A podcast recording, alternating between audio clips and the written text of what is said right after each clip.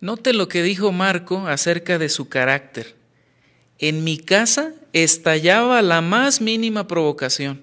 Destrozaba muebles, juguetes, lo que tuviera a la mano. Puede que nosotros nunca lleguemos a tales extremos, ¿verdad? Pero no es cierto que a veces, puesto que estamos bajo constante presión, pudiéramos tener dificultades para controlarnos. La razón principal es que hemos heredado de Adán la tendencia a pecar. Pero algunos, como el caso de Marco, puede ser que se les haga todavía más difícil. Por eso la pregunta es, ¿qué estrategia podemos seguir para poder lograrlo? La estrategia que menciona la Biblia. ¿Qué le parece si analizamos precisamente cinco pasos de la estrategia bíblica que nos pueden ayudar?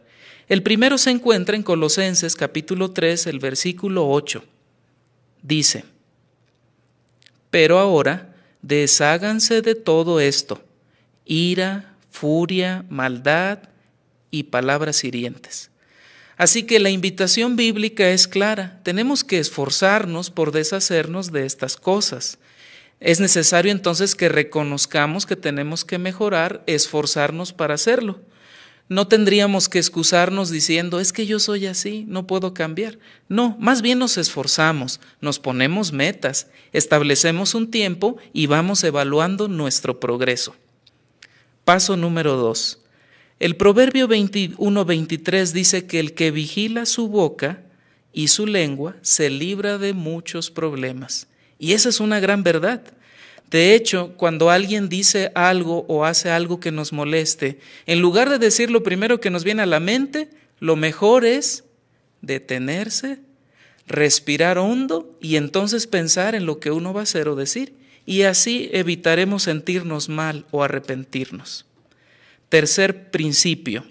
Proverbios 19:11 dice que la perspicacia del hombre frena su furia. ¿Por qué? Es que la perspicacia precisamente es eso, la habilidad de ver más allá de la superficie y llegar al fondo de un asunto. Entonces, cuando alguien dice algo que nos molesta, normalmente hay una explicación. A veces se sentía un poco mal, tenía estrés, su familia estaba enferma o estaba pasando por mucha presión. Pensar en la posible razón de su acción nos ayuda a tranquilizarnos. El siguiente se encuentra en Proverbios 17, 14. Empezar una pelea es como abrir una compuerta o como soltar las aguas, ¿verdad? Inundar todo. Como no queremos llegar hasta este punto, dice el proverbio, antes de que estalle la discusión, vete de allí. A veces lo mejor es retirarnos, alejarnos, pero alejarnos para qué? No para seguir pensando en el problema, porque eso va a hacer que nos enojemos más.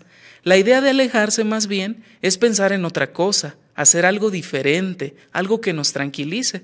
Algunos han descubierto que hacer un poco de ejercicio les ayuda a liberar el estrés y a sentirse tranquilos.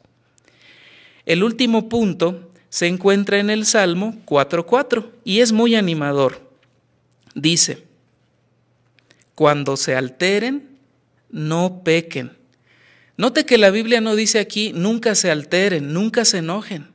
Más bien dice, cuando ocurra, no pequen, digan lo que quieran en su corazón y callen. Así que el versículo nos deja claro que el problema no es enojarse o alterarse, sino cómo actuamos cuando esto ocurre si nos dejamos de llevar por las preocupaciones o por las provocaciones, en realidad nos estamos dejando controlar. Lo mejor es actuar con madurez, tranquilizarnos, olvidar el asunto y evitar que el enojo nos controle. Como hemos visto, tal vez el carácter de alguien pueda ser fuerte o poderoso, pero los principios que da la Biblia lo son mucho más. Si los ponemos en práctica y le pedimos ayuda a nuestro Padre Jehová, también nos dará la ayuda necesaria para conservar la calma.